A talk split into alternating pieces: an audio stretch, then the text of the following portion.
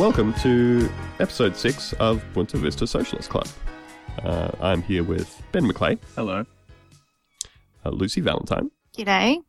and our special guest, uh, Andrew, another Andrew, uh, because I am also Andrew. Hello. Hi, Andrew. Hello. Hello, Andrew. And everyone else.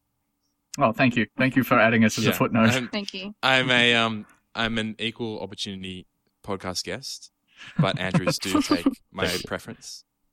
Uh, so, so we um, we're going to do a bit of a talk today about uh, a little shitty movie you may have heard about called The Red Pill, the slight slight MRA documentary.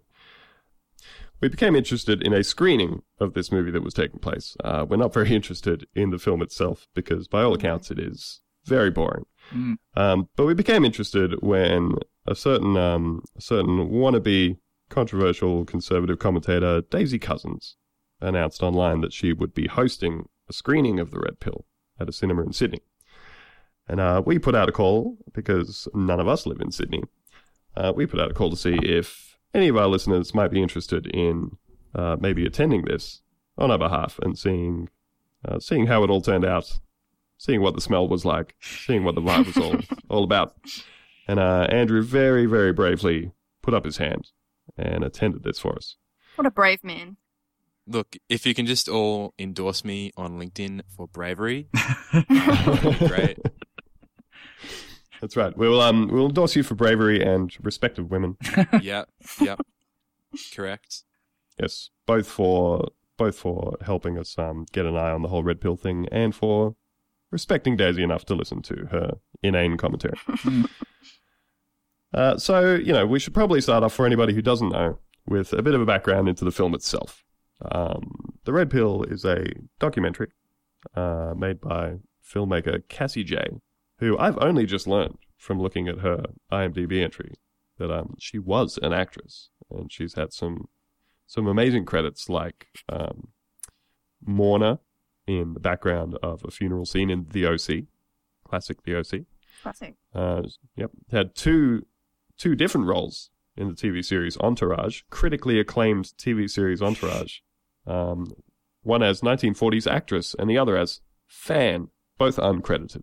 If you've seen them film um, The Red Pill, um, you kind of get a best of, like a little highlight reel at the start of some of those roles. Would you would you rate her acting? Does she have chops?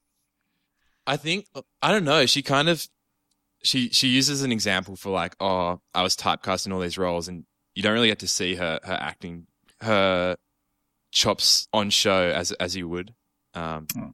Yeah, it's more it's more the non-verbal kind of um her. Just standing in the background of a shot. yeah, yeah, yeah, Sh- showing how she she didn't get the big roles that she wanted. So obviously she's trying to downplay the um the roles where possible. I was um I was typecast as person who was only good enough to play an extra in, in any given film. Decided to to bow out gracefully. That's right. Do the right thing. Um, she's she's directed some other documentaries, and I would say that by looking at the sort of um, the the topics that they are about, I would say that you know it kind of it, it does play into her or it it aligns with her narrative that you know she is she is a feminist who then started looking into this other thing and went wait a minute. Maybe some guys are shitty and some guys are fine. So like there's a lot of them um, but the other the other films that she has are uh, The Right to Love, An American Family, um, which is about the, the LGBT community fighting for their slice of the American dream. Uh, and another one on one of my favorite subjects uh, called Daddy I Do from 2010, um, Alright. which is about which is about those crazy chastity promises that like Oh. American American teens make to their dads. You ever seen those? Yeah, I'm guessing she supports those now that she's been red pilled, obviously. She's probably really turned around on that one. Yeah. Hmm. I don't know if like I would encourage anyone to look up this wild series of um photos that look like they all look like they're somebody's wedding photos or prom photos. They're all like a you know, a woman in a white flowing dress standing in a field and there's a man behind her with his arms around her waist and they both have their eyes closed and they're blissfully looking off into the sun. Mm. And um and it's like, yeah, you'd think these are wedding photos, but they're actually all uh, father and daughter, and the daughter is pledging her chastity to her dad. Is that the one that seems- came out recently as like Yeah, a sex yeah. offender? wow. Yep. Not not only one of sex offender, yeah, but Yeah. child child abuse. Child sex offender. Yeah, Yeah. shocking. Who Hmm. who would have thought that viewing your daughter as a sex object would be ultimately a bad thing? Yes. Who would have thought that, um, yes, being absolutely obsessed with the idea of a child's sexual agency, Mm, might have bad consequences. yeah, it could maybe be covering up some other kind of unpleasant things. Mm. So yeah, you know, she, she's made a couple of other films, but this is this is the one that's generated the big controversy for her because it is about men's rights and you know, I suppose an anti-feminist movement. Would you like to Would you like to give us a summary of the movie, Andrew?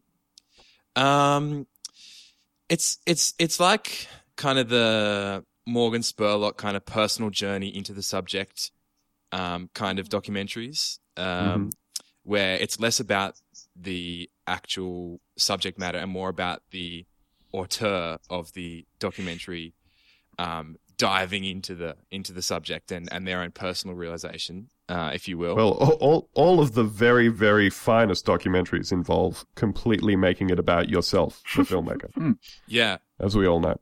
yeah, I can't think of any any good ones that don't involve the uh, the filmmaker. Yeah, so we go through her journey trying to interview and get a grasp of what men's rights activism and and and this kind of thing is from these prominent men's rights figures in the US, and then she starts to feel like she's like believing them and understanding them, and then so she goes and sees some feminist thought leaders and is like, oh, but these um, men's rights activists said this about feminism, and all the feminist like professors and like thought leaders and well-respected people are like, oh no, I, I- that's not true because of this, that's not true because of that, and she's like, but but what if it is? I it don't is? know what to believe. Yeah, yeah. She's like, after all this, I was feeling so confused. And then she goes back to like the offices of these guys, and then yeah, it gets kind of red pilled as as as you as the saying goes, to use the proverbial. Uh, and she gets red pilled into realizing that yeah, she she's actually that's that's in her heart of hearts that she she feels like men's men's rights is um a, a bigger and better cause and and that's what it is really because it's not about you know rights for it's not about the rights it's about what's better men's rights or, or women's rights because that's what it is Because at, you, at the you do it. have to choose. You have That's to what all choose. human all human rights activism is about: defining who is most deserving Yeah. and then Of the choosing them to the exclusion of everybody else. You get to Mm, choose one race and one gender combination that you support. Yep. I've Yeah. chosen Filipino men. Very specific. Um, Yep, well, that's, you know, you, you have to choose one, and they're Filipino men's rights are the only ones that I support. nice. there's a lot of pressure on when they give you that form. Oh, it's so You tough gotta to choose. There's so make much. a choice. They turn over the hourglass. Yeah, time starts ticking away. Yeah, like that's that's my favorite thing about all of the sort of anti-feminist stuff is people who are who seem to be only like cognitively able to interpret it in one way, which is saying that that women should have rights is clearly stating that they should have Men rights shouldn't to have the any. exclusion. Yeah, to the exclusion of other people. They, they literally can't get past the fact that fem is in the word. Yes. Mm. They're just like, you know, we're about gender equality. Well, but fem. It says fem, Mm. feminism, so it's, it must be just for women. Really smart Yep. people. Oh, Very And- geniuses. intellectual. It kind of implies as well that like the cause of the problems are like feminism and feminists. Like it implies that like oh men's especially the film kind of makes it feel like this towards the end as well. It's like oh men wouldn't have it as bad if women hadn't spent so long talking about their rights. Like these pro- Yeah. the- Yes. like it just these things wouldn't be a problem uh, if women had just shut up. Women's rights wouldn't be a problem if men didn't have to think about them. yeah. Yeah yeah yeah Women should just stop nagging about having so many rights. I'm sick of it. yeah that's that's exactly the point of the of the whole film the whole movie. Wow. Oh, and it's that's the thing. It's long. What happens is, so yeah, it's like interview with whoever, and then you cut back to like Cassie, like in the car, and there's like a montage of like American scenery, or it's like her in her hotel room, or her back at home, and then she gives her like direct feedback to every interview, and it's always exactly the same. It's always like, and I started to think Oh god. maybe if men maybe men don't have it as good as I thought they did. and it's the same. And like it reaches a point where she kind of realizes this about maybe an hour in. And then for the next hour of the film, every time you cut back to her, she's just like saying the same exact thing. And yeah, it's it's really draining. And like there was a point we'll probably get this, to this a bit later. I don't want to spoil it for anyone, but there was a point Please, please feel free. there was a point in the film when like um the audience all laughed at something and I it kind of like woke me up. I was like, "What? Like, what? Were, what are we laughing at? Like, what's what's going on here? Is something is something actually interesting happened? Because I it was like yeah, like a hundred minutes in, and everything's just blurring into one, and and yet everyone is still like glued to the edge of their seats. Like, what's gonna happen next? It's like, Oh my god. yeah, Well, that was um that was what struck me when when you described it to me um earlier in the week as just a movie with one thing to say, and it just keeps beating you over the head with it over and over. and um and yeah, I, I thought to myself, ah, yes, the curse of the feature length movie that could have just been a short. Mm. Mm. Like when you when you really get that feeling that people are trying to just stretch it out. Could have just been a Reddit forum, let's be honest. Yes. Pretty much just the same things repeated. I watched the preview, like the trailer, and it's just like, well, actually, men get accused of rape a lot. I was Mm. like, oh, okay. Mm. Cool. like and it, you know i i almost feel like it's worth saying up the top of this that again i think that people who people who are invested in um, men's rights activism sort of stuff would assume that people like us laughing off a movie like this automatically must like not care about any kind of issue that affects Mm. men or any kind of issue around like suicide or depression or or like family violence or any of that sort of stuff. And uh, again, it doesn't have to be the case. You don't.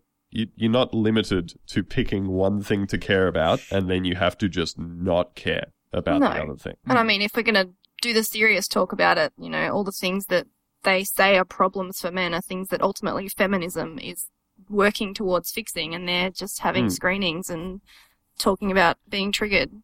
Yeah. Well, and and like you were saying, Andrew, the the overarching message being, please just stop asking for equal rights, and we can get back to what it was like when when everything was fine for us. The good old days. Yeah, like uh, you know, we can absolutely acknowledge that if you have had a society for the longest time that is centered around, you know, patriarchal structures and everything that as things continue to change, that there will be parts of that structure that that need to be replaced with something else.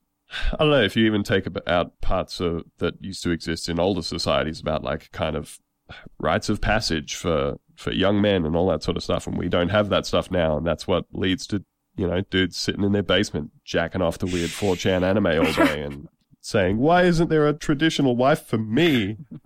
And, you know, so I, I I absolutely think that people should be supported in the areas where they need it, but I don't think that that support needs to come in the form of saying you are completely right and you should have everything the way you want in this fantasy vision of how things used to be in the past And that's ultimately what they want. that you were never actually alive Hmm. for.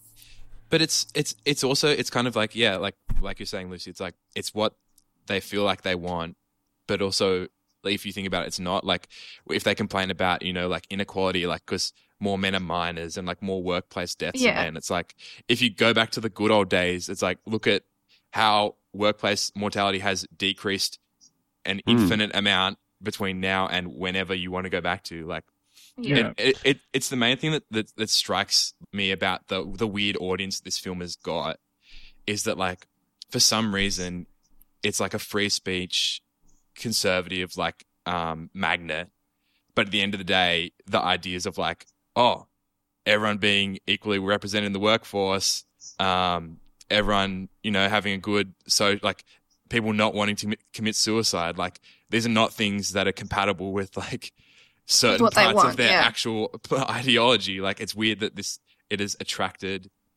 this like side of kind of conservatism and free speech like Mm. Fighting Yeah, my my assumption would be that for some of the people you see backing that sort of stuff, like um, you know, your your Daisy Cousens and Mark Latham and and other similar pundits overseas is I th- I wouldn't be that shocked if they weren't actually that interested in the content of the piece. All that they would see is that it has engendered a lot of um, blowback from, It's triggered all the from feminists. people. Mm. It's tri- it's triggered a lot of feminazis. Mm. A lot of snowflakes have been triggered, and a What a leftards. and like yeah and you know i'm I, I don't even know how on board i am with the whole kind of let's complain to cinemas until they stop showing this thing i mean like you know look at how much trouble they had getting, Getting the ticket like sales. 70 people Yep. Yeah, I know. was- That was like the, that ticker was like the best thing about this screen because it was like for days. Is it it would gonna just sit on like I would sit on like no one has like even looked at this website for days before suddenly like a, a day or two before the screening it, it suddenly um you know we pulled we pulled through fam we we we we did we did it. So so to provide a bit of context there for anybody who is not aware that so like i said at the at the start of the show one of the things that sort of drew our attention to this was um that Daisy Cousens started plugging this on her on her twitter feed about how she was going to be hosting a screening of uh, the red pill at a cinema in sydney. And it was being organized through like a, a crowdfunding kind of thing called fanforce. And we we were keeping an eye on the on the crowdfunding page because it had this ticker of here's how many tickets have been sold, here's how many we need to sell, and here's how long is left. And it turned into a bit of a daily thing for me to just check in and go, oh, it's been it's been a week and they've sold two tickets. it's like the the the the most entertaining part of the whole thing was like this this little ticker um, Is this actually going to get off the ground? yeah yeah And uh, so mysteriously, in at the eleventh hour, right at the very end, when it looked like they really weren't going to make it, um, suddenly all the tickets got bought up at once. Yeah, like Mm. 20 tickets in one day. When, Yeah. yeah. interesting. And if you're if you're hearing this and you're like, "Damn, I wish I was part of this red hot action watching this um this countdown," I've just jumped back onto FanForce, and there's actually a few more um going on. Yes. There's Oh. um wherever there's one in um in Alice Springs coming up. Um, there's one in let me see here, Red Pill. There's one in Event Sure. Cinemas Queen Street, wherever Event Cinemas Queen Street is in your local capital city um, the Hellenic Club in WA. There's heaps of these. So if you want to go Hellenic on, Club. um, Forest Hill, like there's there's heap. It's it looks like it's one of the three films that this website was kind of built for. um, so if you want to get on there and get into this red hot like ticker um, countdown action, there's heaps of time. It looks like.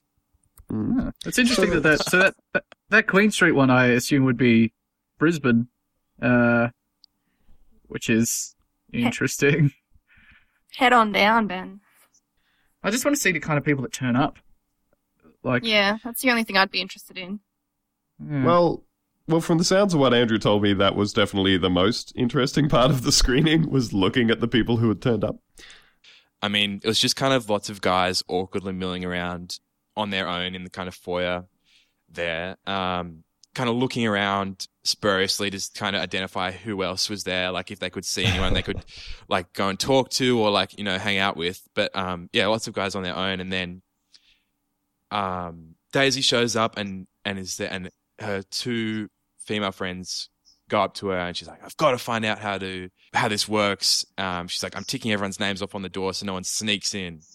Um, Mm. and so then But she, someone did sneak in. yeah, no, so she's she's off to to go and to, to go and figure out how it works, and then the staff are like, "Oh, excuse me, sir, uh, you can't come in yet. Please go to the bar." Um, and so I head over to the bar, and again, it's pretty empty. There's a guy there wearing like a newsboy hat. Um, he was he was fairly he was he was a little bit older, and he was in conversation with like an older man and a woman, and they were kind of like jovial and happy, and like kind of broke the mold a little bit from what I'd seen in like the milling around crowd, in that they were actually talking to other people and had come with friends.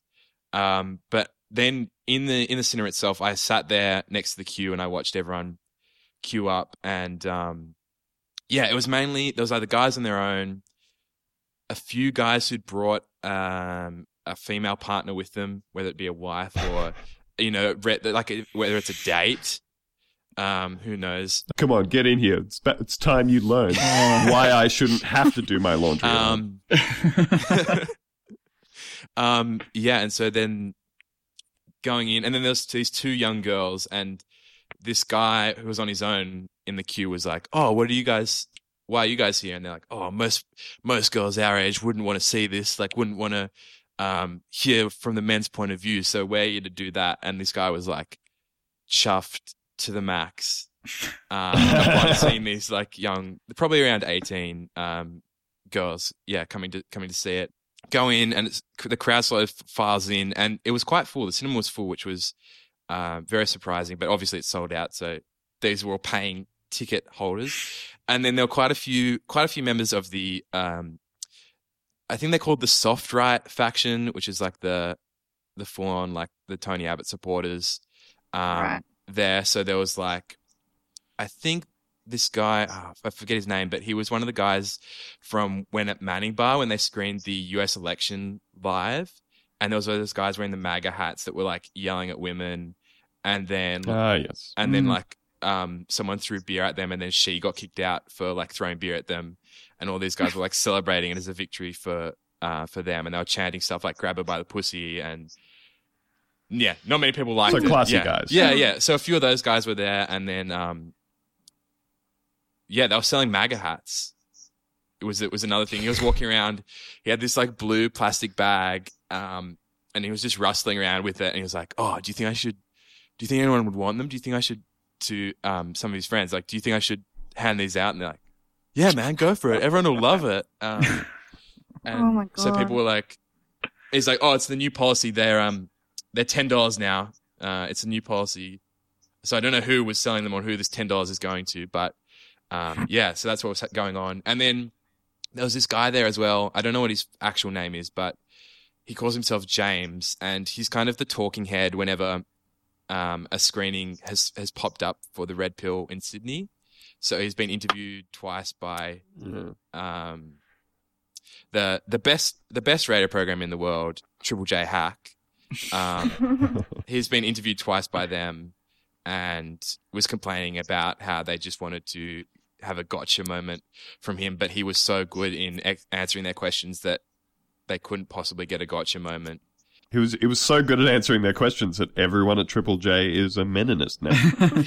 he was he was actually yeah he was so convincing in answering their questions that they're they're actually shutting down hack and the left wing bias of the ABC is now fixed. And oh, right. nice. yeah, yeah. Well done. I mean, that's no easy task. So uh, No. good on him. Um, but yeah, that was that was kind of the most interesting bit then because yeah, Daisy got up and did a speech and then straight into the movie. Now, um, now you were surreptitious enough to actually record this audio for us, and um, Yeah, well, I was I might was play it this by an now. unnamed unnamed source in the theater. unnamed source. Yeah. So I might just play it because um, I was kind of struck by a few things about it. So I'll I'll play it now, and then we can we can break it down. Welcome, welcome to my screening of Cassie Jaye's wonderful documentary, The Red Pill. We love you, Daisy. I love you. I love you. Uh, thank you very, very much, all of you, for coming tonight. I mean, we all know that the controversy that has shrouded this film, which is bizarre. I don't know if any, any of you, I'm sure some of you have seen it, but it's probably the least controversial film ever made. It's just uh, the subject matter is such that it um, contradicts a very strong feminist narrative, shall we say, and people who protect that narrative will protect it at all costs. You'll probably notice that the screening was moved from George Street to Hoyts. That was not a logistical decision, that was because George Street piked, because they received so many complaints from people who did not want that film to be screened that they pulled out. Yeah. Shame. Fortunately, the wonderful people at Hoyts picked it up, and this is yes. Absolutely. They're very, very woke, as apparently we're saying nowadays. But uh, they picked it up, and this is actually this is better location anyway. So just uh, thank you to everyone who supported me through this process. Um, thank you to FanForce. Thank you to the wonderful Bettina Arndt who who gave me the idea to for her first screening. Thank you to my best friend Laura for putting up with me and my, my parents, and uh, my boyfriend Callum also for putting up with me. And without further ado, let's let's go. Let's watch. Great. Yeah.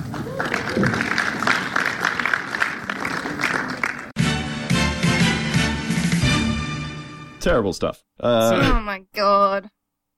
Oh my Like- god. right off the bat, my first the first thing that I take away from that is that the entire thing is apparently about Daisy. Yes. Oh, every every man in the audience has just got a solid boner for that whole speech. Like it opens with um, "Welcome to my screening Mm. of the Red Pill." Um, Well, it's not like I mean, it was fair. Uh, it's fair for her to own it because obviously her her commentary that she added at the start there about the themes of the movie added a lot. A lot, Mm. yeah. You know, she gave it a- intelligent. Also, I think it was because she was like the sole organizer. Like I, I felt, I felt like this was a bigger deal, but it, I feel like because she was the one who was sitting at the door with like the app, like the FanForce app, like ticking everyone's name. no off. shit. Oh. Mm. Um, so I feel like she was like, she she did it all on her own. Um, so props to her. I respect. Good that. on you. Friend of Uh, the show, because I Daisy Cousens. Women. Um, Yep. but yeah, so I I feel like that is why it's my screening is because that's it. It was it was a test. It was Daisy's test of how thirsty her audience is, and guess what? They're pretty. She can sell out a theater. Yeah. Yeah, well, that's that's interesting because I noticed the complete and utter absence of any mention whatsoever of the group that she was apparently raising money for by doing this. Mm, interesting. Um, Mm. uh, Dad's in distress, and I did a little bit of little bit of investigating there, and I I have not been able to find any mention whatsoever of uh, linking Dad's in distress to this film screening, other than the fan force page, which says, "Hey, we're raising funds for Dad's in distress. Some of the proceeds will go to them." Some of uh, interesting phrasing. Yeah. Yes, it makes me think of The Simpsons. Zero is a percent. um, so yeah, there there is no mention of this screening on Dads in Distress's website or their Facebook page or their Twitter account. Um, I sent them an email to ask about it, and the email has just bounced back several times over a few Hmm. days because that's not a real email address. um, look, I'm sure I'm sure they're a real thing, but um, but it really makes me wonder um how how much knowledge they had of this event Yeah, I, taking I place get the impression that in their name. it wasn't really a reciprocal kind of thing. Like, I, I would just assume that the this wasn't like an official dads in distress event. Just that No. they'd be like, "Oh, we'll we'll bloody donate fifty bucks or whatever from whatever screening money we've got." Less so than it was like a you know done in concert with them. Mm. Well, I imagine that um that it wouldn't come across as quite so altruistic if it was just I'm organizing a screening of this movie so that I can cause a little controversy and everyone can come out and look at me and thank me for doing it. Yeah. Which is certainly how it comes across in that speech. Mm. Uh, yes. half of which is devoted to thanking her her best friend, her boyfriend, her parents, etc. for for really standing by her through the process of, Of registering an event on a website and then going to a cinema. Yeah. And collecting tickets. Yeah, and also the the um the fact that they had to move it because people complained that that struck me as well as a little bit of a like um did Bullshit, this, maybe? did this actually happen? Yeah, Hmm. because Little bit of embellishment. yeah, so I, I, I, I this I'm the same. I've I've I've emailed um Event Cinemas, the original host, but have not received anything yet. Um, but obviously because it's the the weekend, but um, Oh, yeah. yeah, but yeah, so um, yeah, I I highly doubt that um there were so many complaints that they decided to shelve it, especially because as as we were going through before, I've just discovered on this FanForce page that other screenings have been booked at other event cinemas as well. So it's Oh. not like they're like, oh, we get so many complaints about this film, we'll never have it. So Hmm. You'd think they might have contacted the other ones and said, yeah, "Hey, let's. This thing's more trouble than it's worth." yeah, So yeah, it um, it all it all kind of falls into a particular narrative to me, which is um that that Daisy has just kind of seen this thing as a, a controversy to hitch her wagon to. Um, Yeah. That you know, if if if an event gets cancelled, then you know that can that can be a news story. That's a about victory. how An event that was being organised by Daisy Cousens got cancelled because all the feminists were so mad. Just hysterical. They were so mad at this thing happening. Well, yeah, that's what kind of struck me as, as kind of the the outcome of this screening um, was that this this film, like like she says in that in that intro just then, that's one of the least controversial films uh, ever made. Uh, it's also one of the least interesting ever made, but um, it's it. This screening was one of the least controversial screenings ever held, and that those two kind of combined is like removes a lot of the power that I think that um they feel the the film has and that she would feel the film has is because you know the the film isn't controversial and it's not the new punk rock unless you have the protesters unless you have the you know the Yeah. the leftards there protesting you and you can prove how morally superior you are because you made this happen and your capitalist forces of crowdfunding um, made this one screening happen um, Mhm. and that doesn't work if there's no opposition there. And I mean, obviously, I was there, but in the sense that I'm not, I wasn't opposing it. I'm not proving their point by, you know, I didn't get out and take a shit in the middle of the cinema while they were Yeah. as appealing as appealing as it was. yeah, that Um, interesting because we, we did ask you to do that. Yeah. So, I mean, I'm not sure Yeah, why you decided yeah. not to. Let down the team a little, but uh, all right. yeah, like uh, you bought a ticket. Like, yeah, I, I, I, I bought a ticket. I didn't sneak in. Um, Daisy now has my full contact details. Um, so feel free to call me Daisy. Uh, I look forward to your to your call and your emails.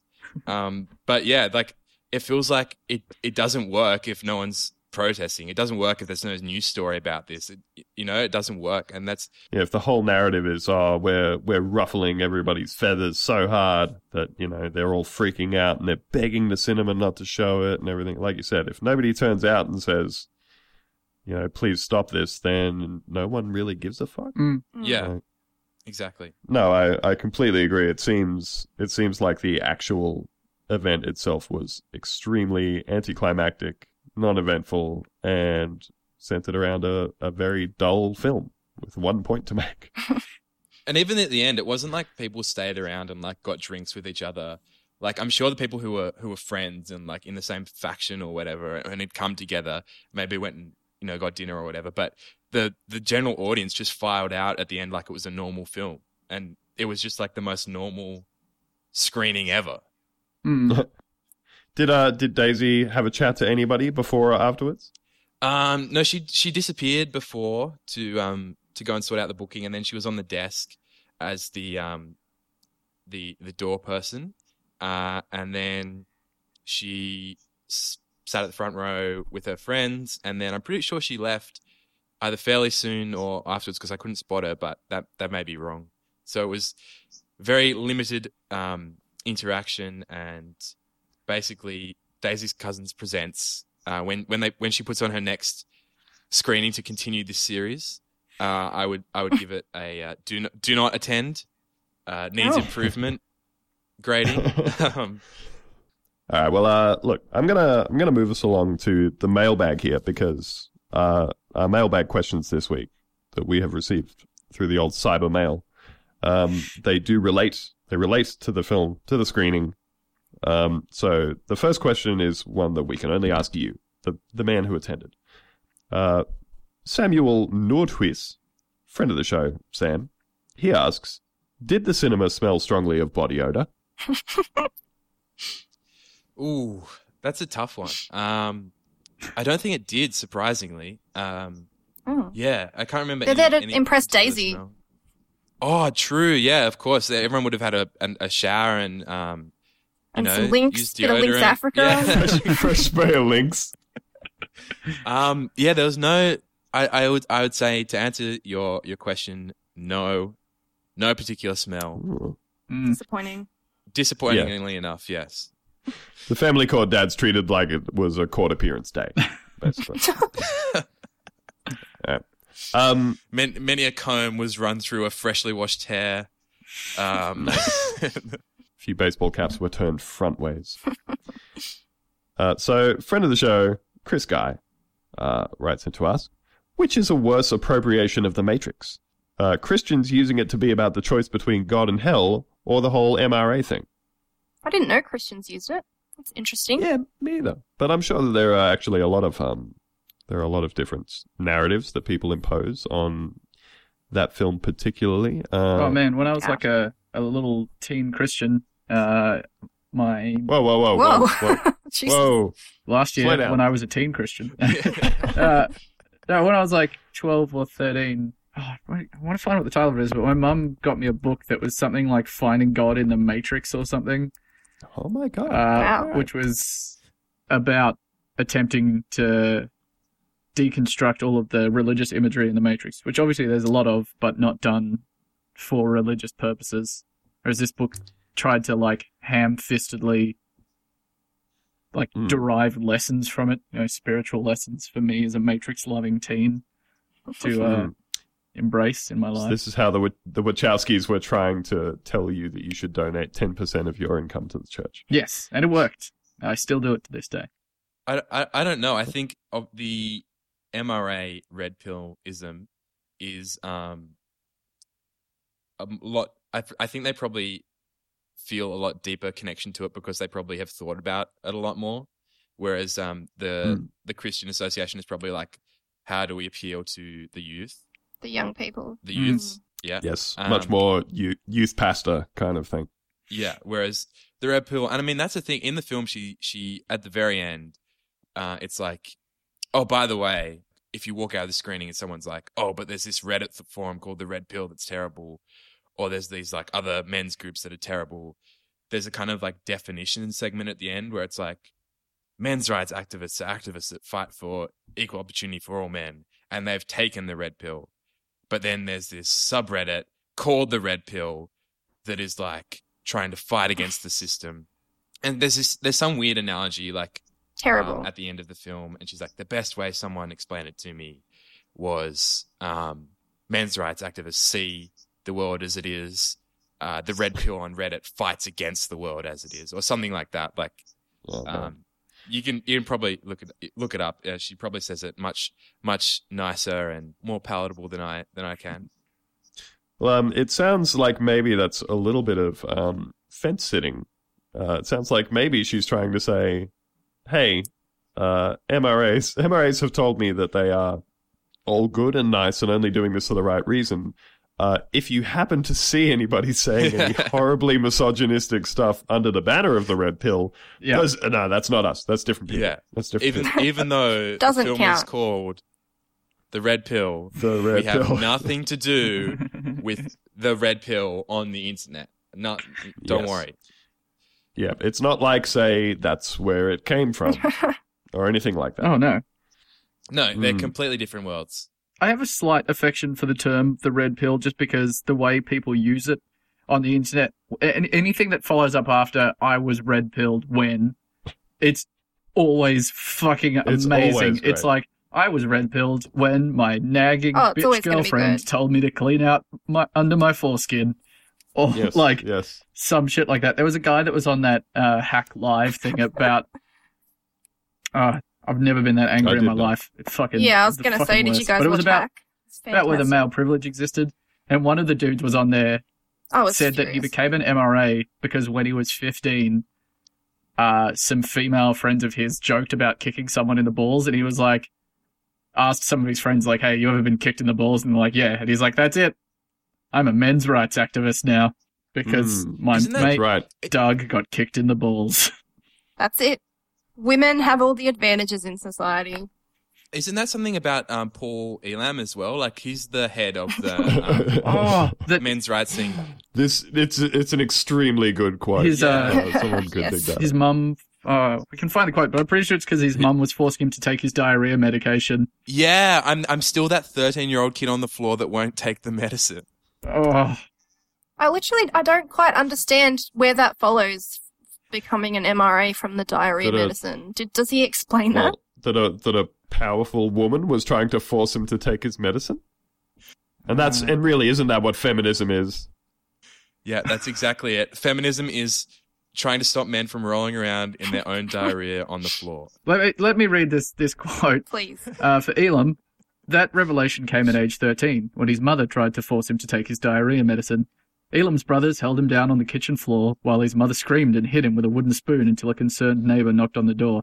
I felt like I was engaged in the battle of my life, Elam said. I was a rebel from that moment on.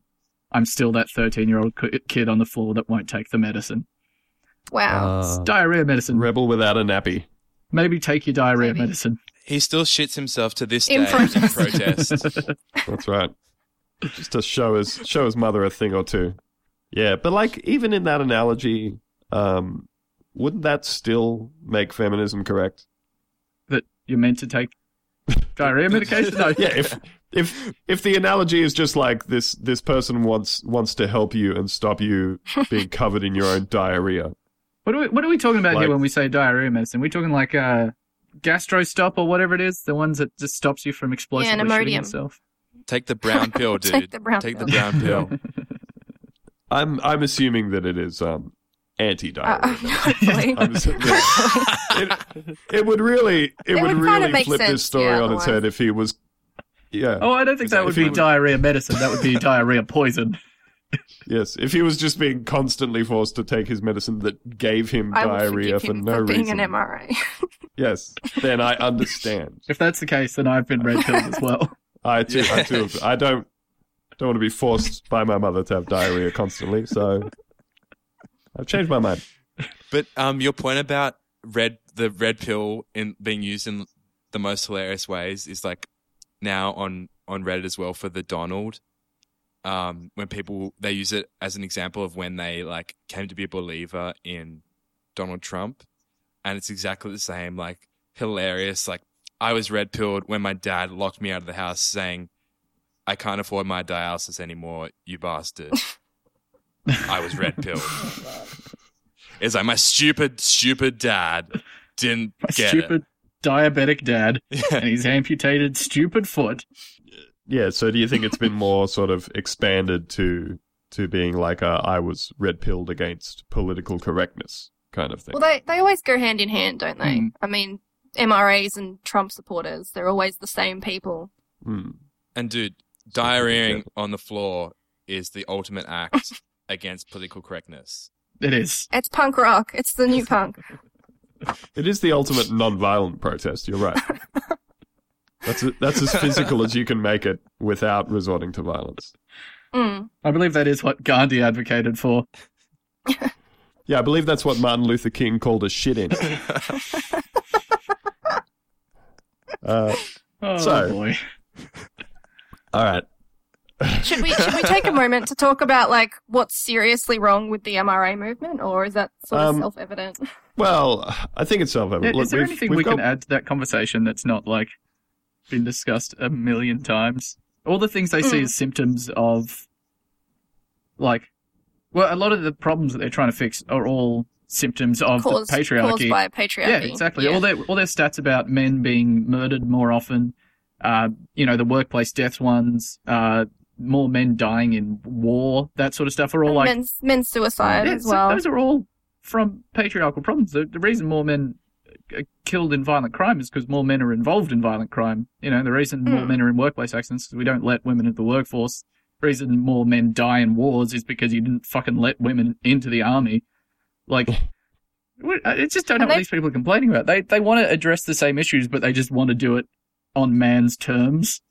Hmm. and they don't want the solution. You know, they talk about the high suicide rate for men, which is horrible. But you know, then feminism comes along and says, "Well, how about men should be more open about their feelings?" It's like, no, fuck off. That's fucking gay. Like, I don't want to be poor. yeah, I think that's the ultimate message there is that women just need to have much higher suicide rates until it's equal. yeah, to match up. that Absolutely. is Yes. the best way to fix it, and that will solve everything.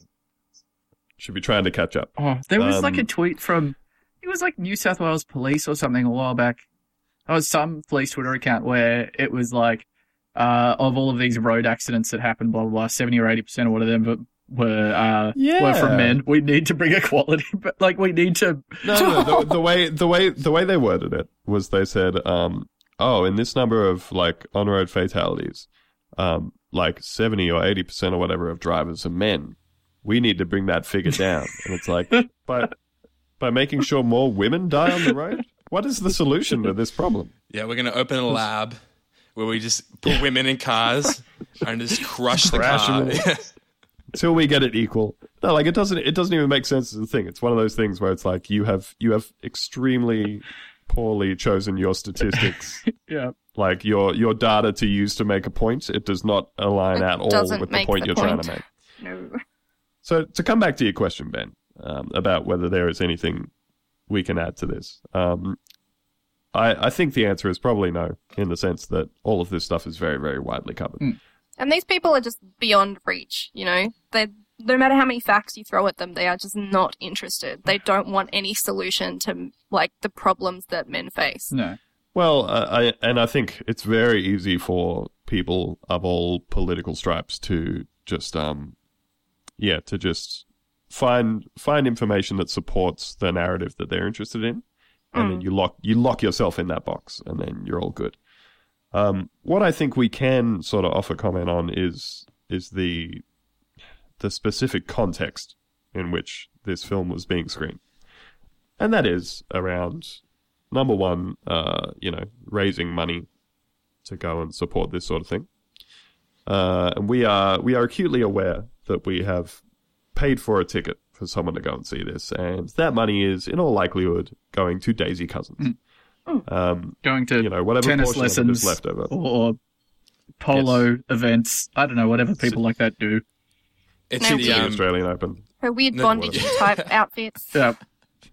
Nadal fan club membership fees. No. Yes. God. So yeah, uh, what we have already committed to is that uh, Ben and Ben and Lucy and myself are going to donate the same amount as a ticket, except uh, three times as much, um, to a cause that supports, uh, you know, women's shelters, that kind of thing. Some. You're going to donate some. I'm going to donate a portion. yeah. um, oh, terrible. Um, yeah, because because I think you know, for a lot of left wing people, it is very easy to be an irony bro and make jokes about stuff and shit on things like this that are stupid. But I think people often find it a little difficult to know where to direct their their actual action.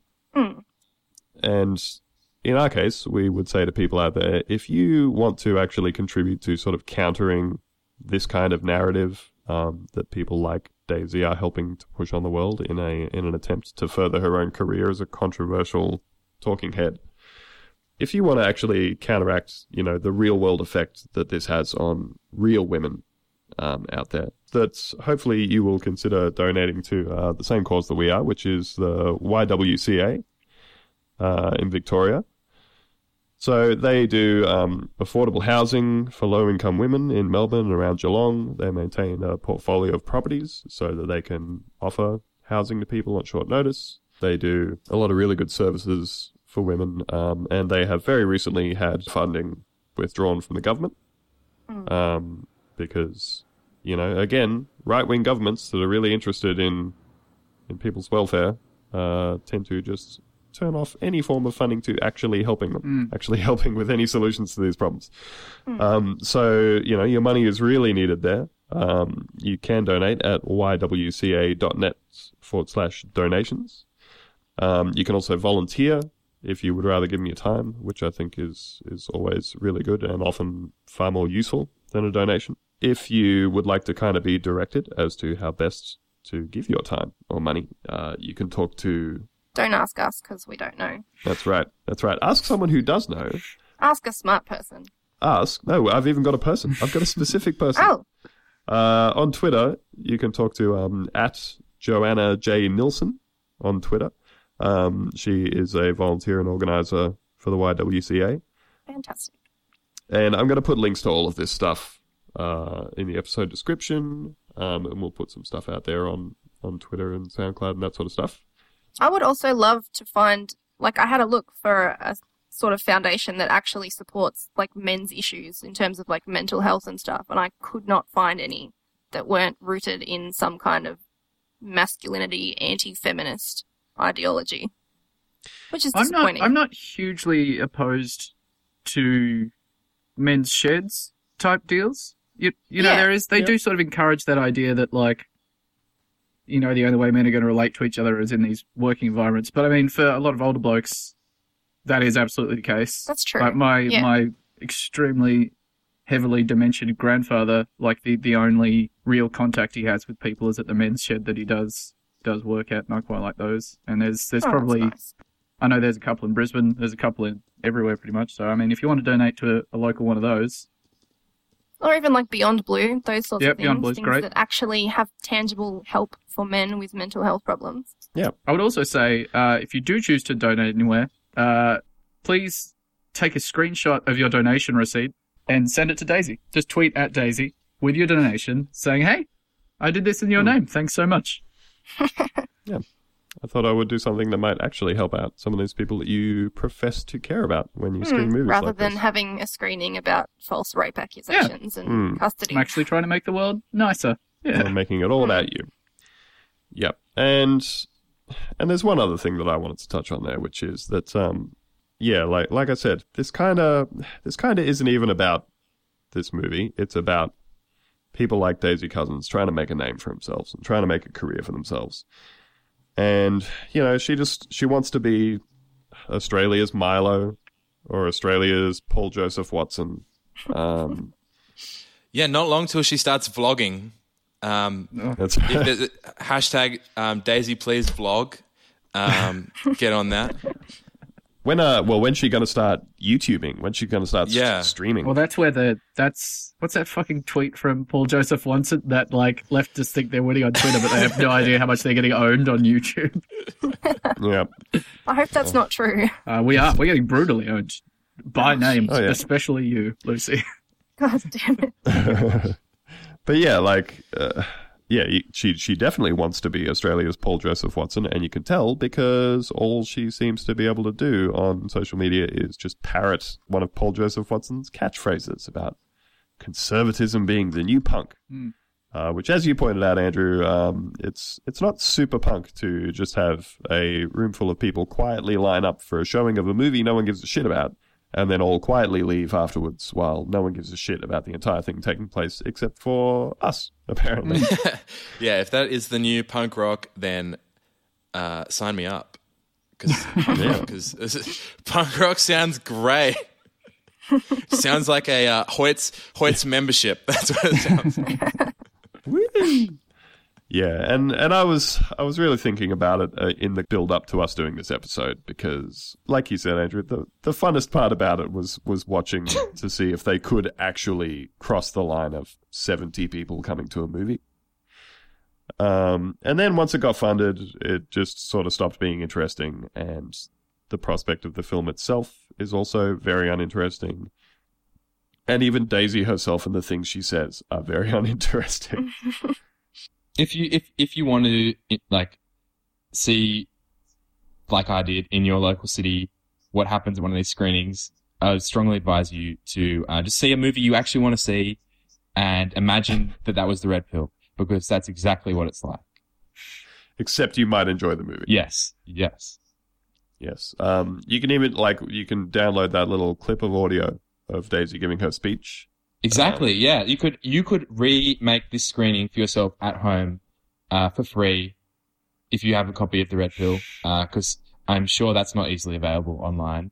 Um, so Oh, yes. if you if you get the audio and the film, you can just have the whole experience for free. Um, the Daisy Cousens experience for You free. could could just do it at home. You don't Yeah. even need to leave the house.